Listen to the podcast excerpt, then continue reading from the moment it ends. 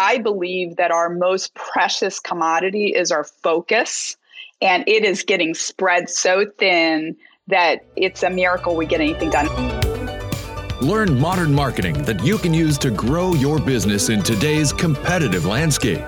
This is Digital Marketing Masters with Matt and Carrie Rouse. Welcome to Digital Marketing Masters. I'm your host, Matt Rouse, and today my guest is Terri Boyle McDougall. How are you, Terri? I'm great, Matt. How are you? I am fantastic, except for a little bit of technical difficulty either, but we're back at it again. Let me read your bio so people know who you are. So, Terri is an executive and career coach. She helps high achieving professionals remove obstacles that keep them stuck so they can enjoy more success and satisfaction in their lives and careers, and is the author of Winning the Game of Work career happiness and success on your own terms. And she's the host of the Marketing Mambo podcast. So, Terri, why don't you tell us a little bit more about what you do? Well, I work with high achievers who are paying a high price for their success. And what I mean by that is that if you look at them from the outside, they've got all the trappings of success good job, making good money. People are like, what do you have to be unhappy about? But when they come to me and they sort of pull back the curtain a little bit, they're feeling anxious, stressed, may have problems with their health or in their relationships. And I work with them so that they can be more in the flow, so that they're not sacrificing their success, but they're finding a place of balance where they can be successful and also have time for themselves and be happy. Now, there's a definite kind of divide that I see growing in the work culture. And that is the hustle now and get it done now to get the benefit later people. And then there is the we should have work life balance from day one people. And there's also kind of a, you know, like a third camp in there who are the if I don't stop working, everything's going to fall apart people. Do you do you see that, or do you see like kind of more differentiators? I don't know if I'm overgeneralizing it a bit, but well, I definitely see the people that are afraid that if they, you know, stop running 90 miles an hour with their hair on fire, that every all the success that they've worked for is going to fall apart. And what I've noticed, and you and I were talking about this before you hit record, that when I was writing my book, I came across some research by a professor at Harvard Business School. His name's Tom DeLong, and he studies high achievers. And his hypothesis is that a lot of high achievers are addicted to external validation, which means that they're look, looking at what what do other people think about what I'm doing, and they're always concerned like, okay, if they're able to make it over the bar and the bar goes higher, they feel like, oh, I have to get over that, and if I don't, I'm not going to be successful. And you know, if you think back to in elementary school, right? The teacher puts the gold star on your paper. And so it's a certain point you're rewarded by other people's expectations of you. And sometimes we lose touch with what we care about. And it can be very easy to lose perspective and start thinking that if we're not constantly paying attention to what other people expect of us, that all of a sudden the rug's going to be yanked out from under us and it's it's really important to reestablish that connection with ourselves and our inner wisdom and to realize that we've got choices in our lives and if we choose ourselves in some situations if we choose to put boundaries in place it does not mean that all the success that you've worked for is going to go away i think it's just a matter of sort of shifting the perspective a bit it's kind of a modern version of the, you know, 80s keeping up with the Joneses, right? If your neighbor gets a boat, you got to get a boat. right. Yeah, exactly. If they get a new car, you got to get a new car. That was really um, not to throw a, a, darkness over the marketing world, but that was definitely perpetuated by mass media marketing. It was the the happy family brings home the new car and the neighbor's like watering his lawn and his mouth's open while he sees you drive by with the new car, right? And that was like teaching people, you know, the happy mom is is on the phone and Janice down the street is telling her how great of a mom she is because she gave her kid a Pop Tart, you know. That kind of crap was all everywhere, right? Absolutely. You know what is really funny? I'm on podcasts pretty frequently.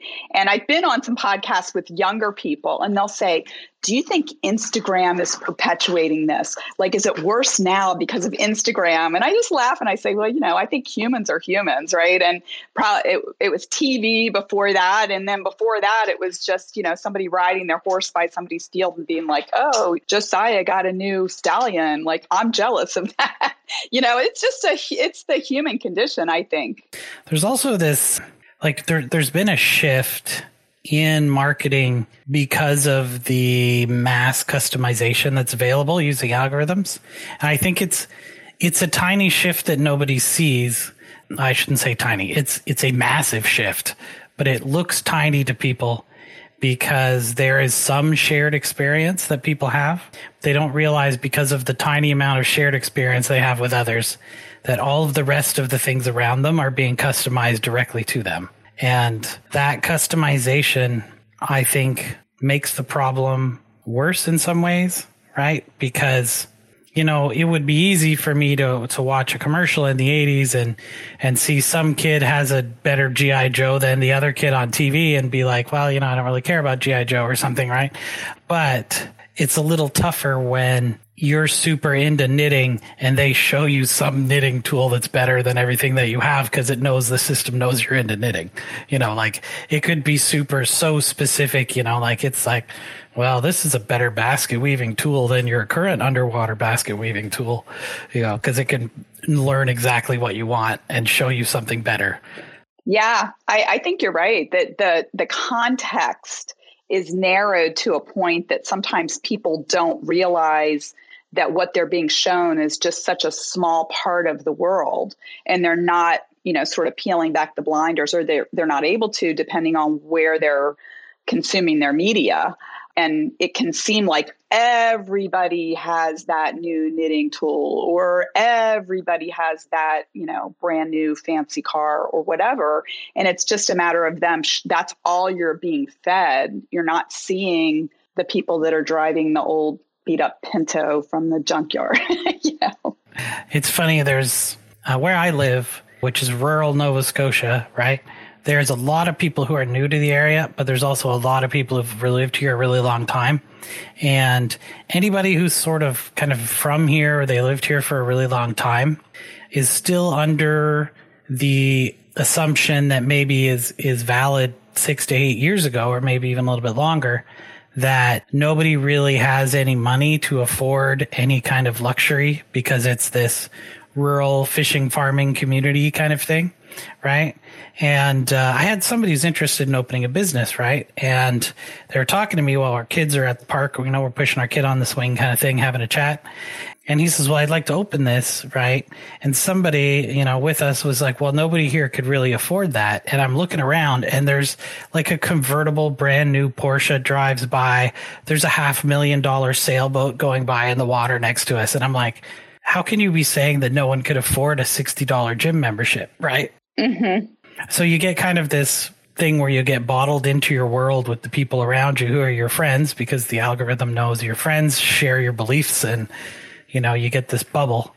But also marketing bubbles are totally not what we're here to talk about today. So we should reel it back in a little bit.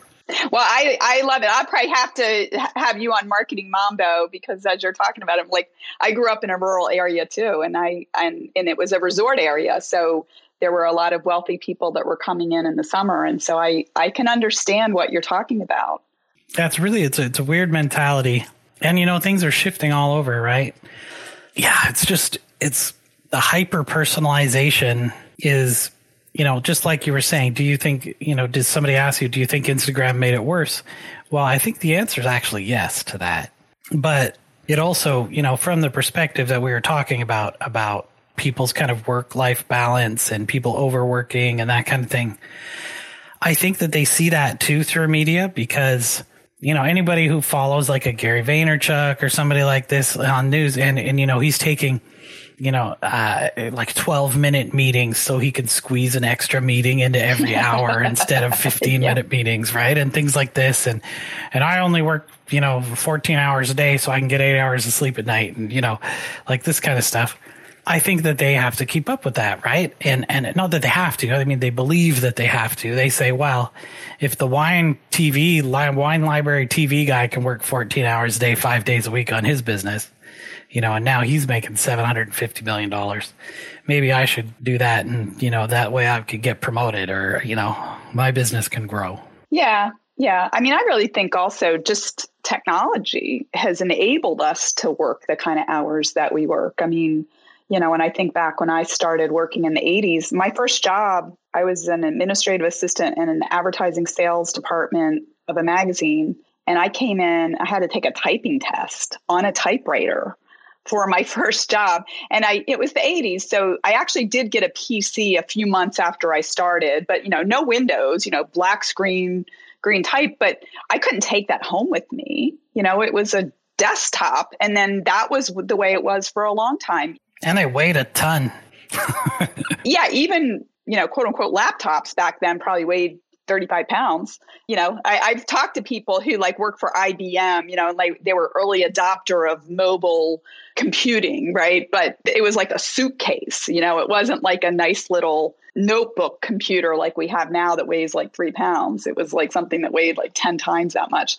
But, you know, I, I've been through this whole phase of pre-internet, pre-technology to, you know, I can remember when I got my first BlackBerry, right? And then you were expected to be responding to the messaging and that you could you could be working on the train and into the way uh, into work. And I I think that that's just you know in the past when you left work you left work. I mean, it would have to be a pretty big emergency for somebody to call you at home on your home phone number. But that's you know, now we basically have a supercomputer in our pocket 24 7, you know, with our, with our iPhones and smartphones. And, you know, there's something all, uh, all sort of interesting happen along those lines too, in, in being not only always connected, but having the power of the communication and the knowledge in a device that fits in your hand kind of psychologically makes it an extension of yourself as a person, right? So, you know, that's why you, you see people get like really anxious and stuff when they don't know where their phone is or they have to have it next to them, you know, within arm's reach 24 hours a day. Because psychologically, it's like removing a part of your body, right? It's like cutting off your hand and leaving it somewhere, you know? Yeah. I, I I heard of a, a story of a woman who got on a plane and they closed the cabin door and she realized that she had left her phone in the terminal in the waiting area. And she got up and tried to open the door to the plane to get out. And i was like how insane do you have to be to do that? I mean, that's a federal offense. Should They stopped. She was arrested. She was taken to jail. I'm sure that it probably cost her thousands of dollars to get out of that. But that just shows you how addicted. And to your point, it's like a part of her body got cut off and she was going to go get it no matter what. Yeah. And I mean, I, I think it's beyond a level of addiction. I think it's, you know, it would be like having something surgically added to yourself and then taken away, right? Like, you would want that piece back. Yeah, absolutely. Because it, it's it's it's an extension of your knowledge and information, right? And communication. It's your connection to everyone. Yes. I mean, I know my husband's cell phone number, but I will tell you, I have three kids. I only know one of my kids' cell phone numbers because his is only four numbers different than mine. But my other two kids, I don't know their cell phone numbers. It's it's in my phone. Yeah, your your phone knows it. Yes, my phone knows it. And same with knowledge and, and any information that you have that pertains to your work or your life or whatever it is, it's in your phone. As long as it's in your phone and you have your phone, you have it, right? It's like having a second brain.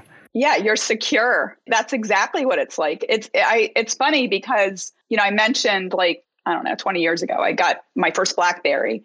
And I used to throw it in my purse and forget about it. Like that was there for my convenience. Like if I needed to make a call, I would do it. And then when I was on the train and the way to work, I would start looking at my emails to start the day. But my husband used to get mad at me all the time because he'd call me and I wouldn't answer the phone because it was in the bottom of my purse. And I kind of long for that disconnection from technology. Just move move here. yeah, exactly. Uh, you don't have a choice, right? Because the connectivity is not that great. Yeah, there's there's long sections that I drive on a regular basis that have no internet or phone connection whatsoever, and uh, it's nice. You know, also it's good for paying attention to driving. Yes. You don't have you don't have the beeping of your phone. I don't know who it was who said it. I know I've mentioned it a couple times before, but it was this British guy talking about distraction and uh, and he was just saying that the the box in your pocket will never stop screaming. So true. And I'm a big believer of turning off almost every notification that you have. You know, I should figure out how to do that.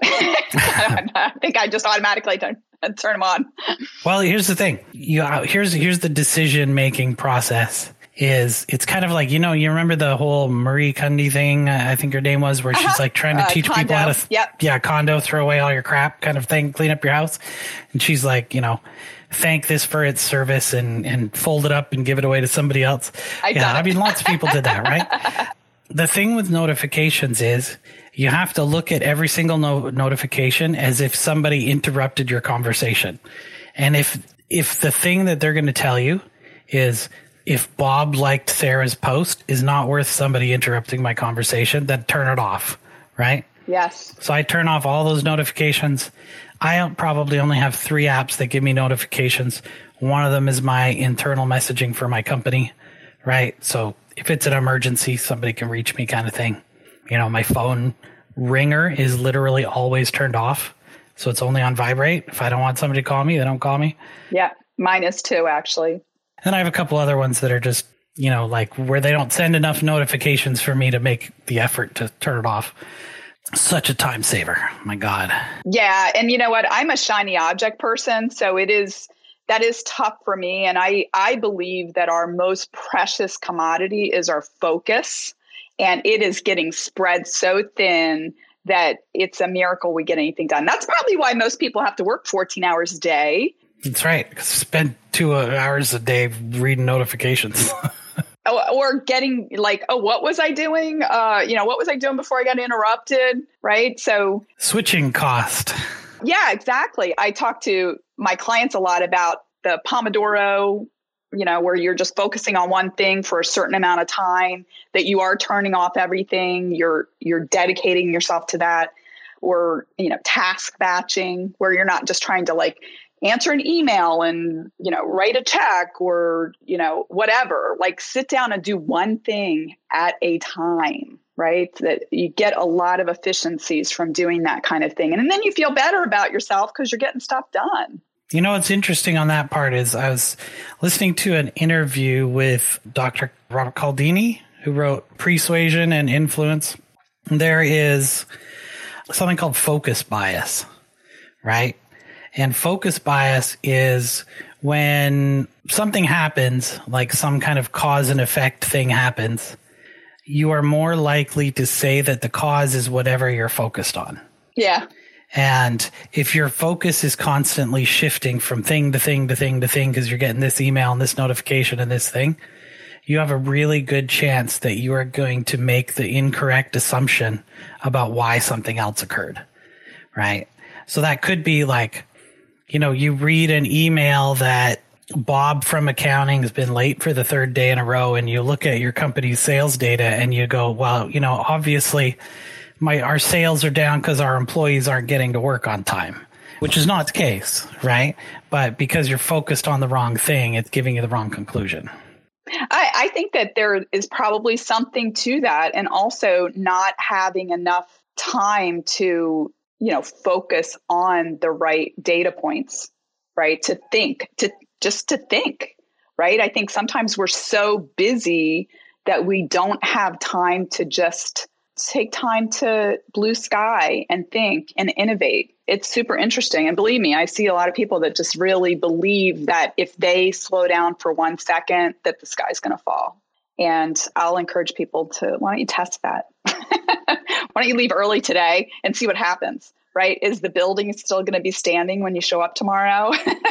and guess what? It usually is. There's a um, kind of an interesting thing. I, I definitely am not a person who's known for taking time off, as as it were. But Actually, I have a couple people that I do work with on a regular basis. I told them I was taking Friday afternoon off because my wife and I are going away for the weekend, and they were like, "What is going on?" They're like, um, "Like, but seriously though, I mean, I I take time during the day often, which is why people don't see it. You know, I take an hour and a half, take my kid to swimming class, and hang out with her, at, you know, at nine in the morning and stuff like that. So a lot of times people do have kind of a work life balance that you may not see I think also, you know, people are always kind of comparing themselves to the output of others, but they're comparing themselves to the output of others that they see. And, you know, to go back to the Gary Vaynerchuk example, he's got a team of, uh, you know, as of a year ago, had 17 people doing his social media. And so if you look at all the stuff he's putting out, you're going, wow, that guy does a lot, but it's not him. Right. Exactly. I mean, I, I tell people that all the time is like, don't believe what you see, right? And, and going back to what we were saying earlier about like, oh, they just bought a new house or they got a new Porsche or whatever. You do not know what is going on behind the scenes there, right? Those people could be bankrupt. Their dad could be some multi billionaire and they have a big trust fund. You just never know. You could be a Porsche dealer. Exactly. Right. That could be borrowed for all you know. That that could be their company car. You just never know what the situation is. And and you know, I just think just start off with the fact that you're okay as you are. Right? Like you're unique, you're a unique person, you got unique gifts, you're here for your own unique purpose. And comparing yourself to somebody else who has a different purpose is pointless. I think it's difficult for people who are in the throes of it to kind of take a step back and say, what are the things that actually make me happy and not what are the things I'm trying to achieve because I think that's going to bring me some kind of magical happiness potion that I don't have right now. I see it all the time. People are like, uh, you know, they were working for years and years to get promoted or some other goal. And then they get there and they're like, is this all there is? why do I why am I not ecstatically happy because I got promoted to VP? You know, it's not about that. I mean, I'm not saying that there's anything wrong with advancement and achievement, but you're still going to be the same person that you are when you get to that corner office, right? So if if other things in your life aren't working, getting that title or that new zero on your paycheck is not going to make that difference. And I do think also, you know, it's interesting because a lot of times when I start working with people, I'll ask them, like, what do you want? And a lot of times they'll say they don't know what they want. Or they'll they'll be talking about what their brain's telling them they want. And I tell people to, you know, check in with your heart and your gut. Because I think if you go deep, you're going to be able to say the thing that you actually want. But a lot of times we're afraid to say it though, because we're afraid if we if we admit it, we might have to do it or we'll, we're afraid that we'll be disappointed that we won't get it. Yeah, there's also this long-term goal making is is a great idea, I think. But one problem with long-term goal making is you're not the same person by the time you get there as you were when you started making the decision for that goal. Yeah, it's true. Man, you know, like probably one of the greatest things I ever did was sell my house and give away all my shit and move across the country. And you would think that giving away all of the things that I worked my whole life to get would be a bad thing, but it was the opposite. Did you feel free? Oh, yeah. I mean, you just, we had to fit everything that our family of three owned into a seven by seven by eight foot box because during COVID, you couldn't have a moving truck go across the border. So we had to fit it in a pod. And the value of everything we couldn't fit in that pod to get a bigger pod was an extra $8,000. So if it wasn't worth $8,000, it wasn't worth buying a bigger thing. And we were just like, you know what? Let's just get rid of it and spend that money buying new stuff. And when we did get to the other end, not only do we not miss any of the stuff that we gave away, we got to think hard about what is the stuff that we want to have in our home and our life. And we didn't buy hardly anything. I mean, we have a house that has almost no furniture and has shelves with mostly nothing on them. And all we used to do is stick crap trying to find a place to put it, right? yeah. right. Exactly. And you know what? I have a way better time on my weekend riding my lawn tractor, mowing my lawn for three hours while I'm looking at the, you know, the Annapolis River Valley than I did going to Target every weekend to try and find more crap to buy. Yeah, yeah, exactly. You know, I, I wanted to make a comment about the long term goals. You know, I always look at it like, you know, if you check in with yourself and you feel like there's a particular direction that you want to go in based on, you know, what your heart's telling you, what you feel like your true inner desire is, and you start walking in that direction. I mean, you might have a North Star that's guiding you, but once you start walking in that direction, you can choose to take any branch off that path on the way. And a lot of times we don't know what we don't know. But if you start walking in a direction that feels right, you're a lot more likely to find things that feel aligned with who you are and, and things that are fun and that you find satisfaction with. But you just got to start, right? Like it's it's a there's no perfect path. We don't know what's going to happen in the future, right? You just have to kind of say like what what feels right to me. I'm going to start. Yeah, I think there's also the satisfaction of your work can change dramatically over time depending upon what happens with your industry, your company, your life, all those kind of things, right? Totally. Yeah. Well, as a marketer that got her start in the 80s, guess what? Right? It's revolutionized since then. There was no digital marketing, there was no internet. I worked in direct mail. you know, and I found myself being a, a, marketing director and I was like very out of touch because, you know, I rose to a certain level and I never had to do the hands on stuff with SEO and SEM and all that stuff. Right. Um, and now I think that CMOs are expected to be very digital native, you know, and and I wasn't. Part of the reason it was one of the factors why I decided to change careers. But yeah, I mean, you can have certain goals and then maybe, you know, I wanted to be a chief marketing officer. I got to head marketing at a divisional level in the last place that I worked. I never got to CMO. But the interesting thing was that when I got close enough to the CMO and I was in meetings with the CMO, I was like, I don't want that job. the things that I liked about marketing were not done in that job, right? So you you can set your you know your sights on something but then maybe when you get close you'll be like oh i really don't want that. And you can change your mind at any time. I, I like to say that we're always at choice right? You can one day say you want something and then you can change your mind the next day if something changes. For sure. What do you think is the most common problem you see with people who are kind of in the high level business owner, executive entrepreneur area. You know, they're they're they're making their six figures, right? And and they've got all the things and the money and the power and the things that they want to do.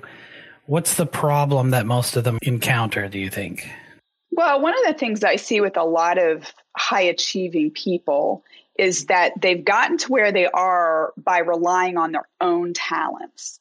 And as they rise, whether it's as a business owner and they're growing their business or they're in a corporate environment and they're rising within the organization, it is learning to identify and use the leverage points so that they're getting more output for their own effort. And the biggest mistake that I see is that they rely on themselves too much and that they don't learn how to delegate fully. They don't figure out, like, how do I impart the knowledge that I have to other people and trust them to do the work? Or they don't step back enough from the day to day to say, you know, if things aren't going well, sometimes people have kind of the superhero syndrome where if something goes wrong, they'll just dive in and save the day. And sometimes what they need to do is step back and say, what is the persistent pattern here? And how can we fix this with new processes or systems, right? Like you don't want to have to keep putting out the same fire. You know, if if there's an electrical short, fix the electrical short. don't, you know, run around with your fire extinguisher and put it out every other day. And I think that that's one of the biggest things is that people just don't step back enough to see the bigger picture and also understand the opportunity cost of the way that they've been operating. If they're doing something that they could potentially delegate to somebody, they are not doing something that only they can do. They're not doing their highest value work. Nice. Yeah, I've I've seen that a ton of times in especially in the agency world, right? The owner of the agency knows the majority of the things about the majority of the topics and is always diving in to save the day every single time you know, me included, but it's going to limit the growth, right? Because you can multiply it if you can cascade your knowledge and responsibility down to people below you. And as they rise, you know, you as the leader are going to rise with them. Yeah, if you don't have the right process and procedure in place, what happens is you hire a bunch of employees and it just creates more fires. And then you spend all your time putting out fires instead of some of your time putting out fires. And then it becomes not cost effective to have employees. You could, you could tell we've done this before.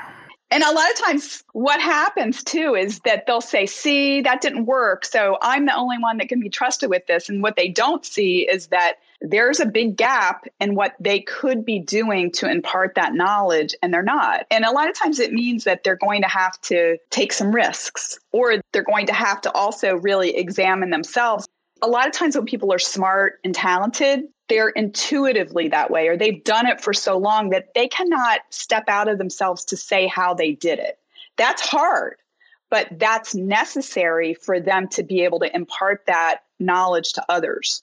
So sometimes they have to step back and be uncomfortable and be like, let me think, like, what was it like when I first started this? What would somebody need to know in order to be able to step in and do what I do? And honestly, sometimes there's fear too. Like, well, if I give up that part of my job, what am I going to do? Am I going to be useless? That means I'm going to have to step into something I haven't mastered yet. And that's going to be scary, but it could be exciting too. Right. And nobody wants to make themselves dispensable, right?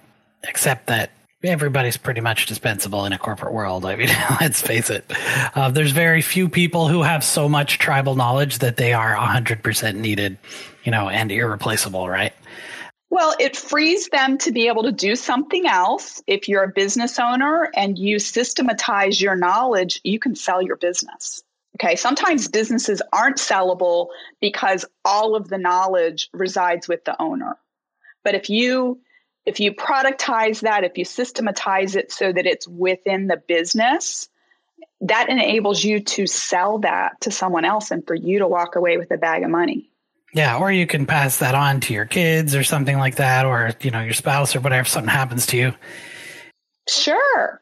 Absolutely. And, you know, God forbid you have all the knowledge of the business and you pass away, the business dies with you, right? Because all the value was in your head. So let me ask you this question. As someone who helps other people level up their business, what's the next level up for you? Oh, that's a great question. I have a proposal that I am doing with, uh, uh, funny enough, somebody that I went to high school with. And we reconnected on LinkedIn a couple years ago.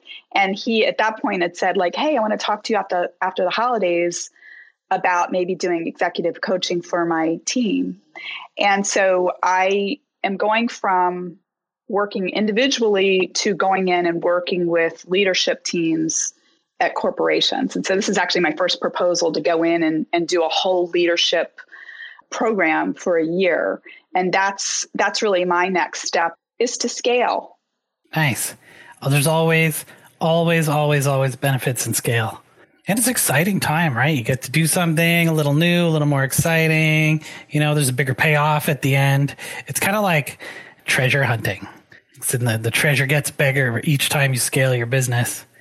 And you got to go and do all the things you got to do to find the treasure and dodge the obstacles and yeah, exactly. And, you know, like working with individuals, even if they're in leadership roles, it's very satisfying and it's helpful, but it's like onesies and twosies. It does have an impact in businesses. I mean, I hear back from my clients about, you know, what they're able to do individually or what they're able to do, you know, to leverage more you know productivity out of their teams because they're leveling up but when you can go in and work with the leadership team and teach them tools that can cascade throughout the organization it can make a difference for the entire organization because culture really starts at the top right? And if you're teaching them and coaching them to perform better they can then take that and coach people under them and teach them. And all of a sudden you've got an organization that's getting a lot more productivity out of all the resources that they've invested in.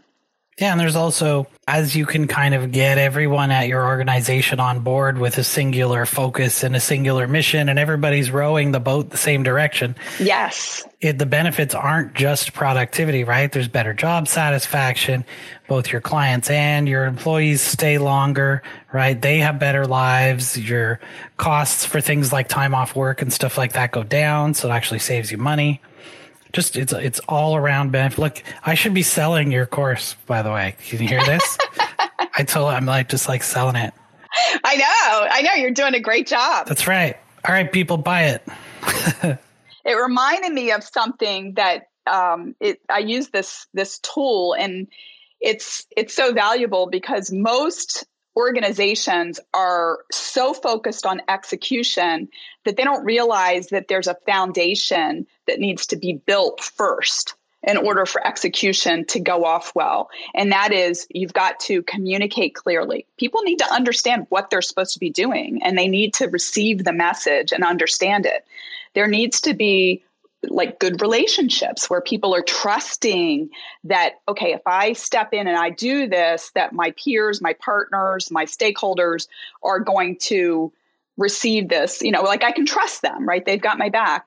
And then their alignment like we have to all, like you said, be rowing in the same direction. And way too often organizations take the shortcut of like, you know, we're under the gun. We've got to make the numbers this quarter. And they don't build that foundation. They're just like, everybody go out and execute. And then what you end up with is like people doing different things. They don't fit together.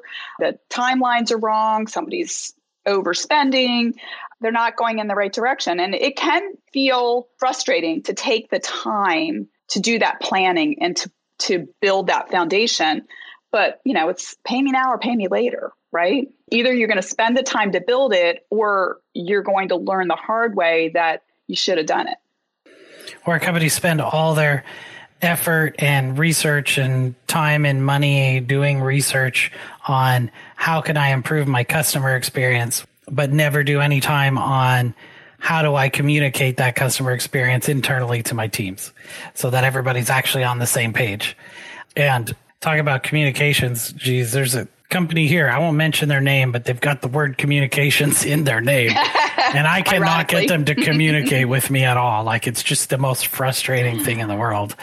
You know, they're like, call us for information and you call and they never answer the phone and you leave them a message and they never call you back. You're like, oh my God, I just want to like drive down there and like make you answer the phone. Come on, people, answer your phones. Anyway, Terri, if somebody wants to reach out to you to learn more uh, or they want to get your book, how do they do those things? Well, they can reach out to me through my website, which is terribmcdougall.com. I'm also very active on LinkedIn, and my handle there is Terri B. McDougall. If people are interested in my book, which is called Winning the Game of Work Career Happiness and Success on Your Own Terms, it's available on Amazon worldwide.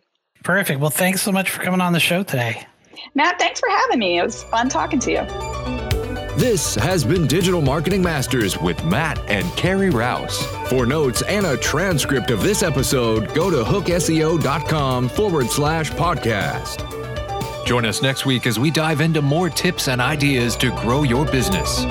Digital Marketing Masters is brought to you by Hook SEO Digital Marketing. Our show is produced by Matthew Rouse and Scott Burson, mixed and edited by Silent Outburst Productions. I'm your announcer, Daniel D. Craig. We would love to hear your thoughts. Please leave us an honest review with your podcast provider. Your reviews help us help more business leaders just like you.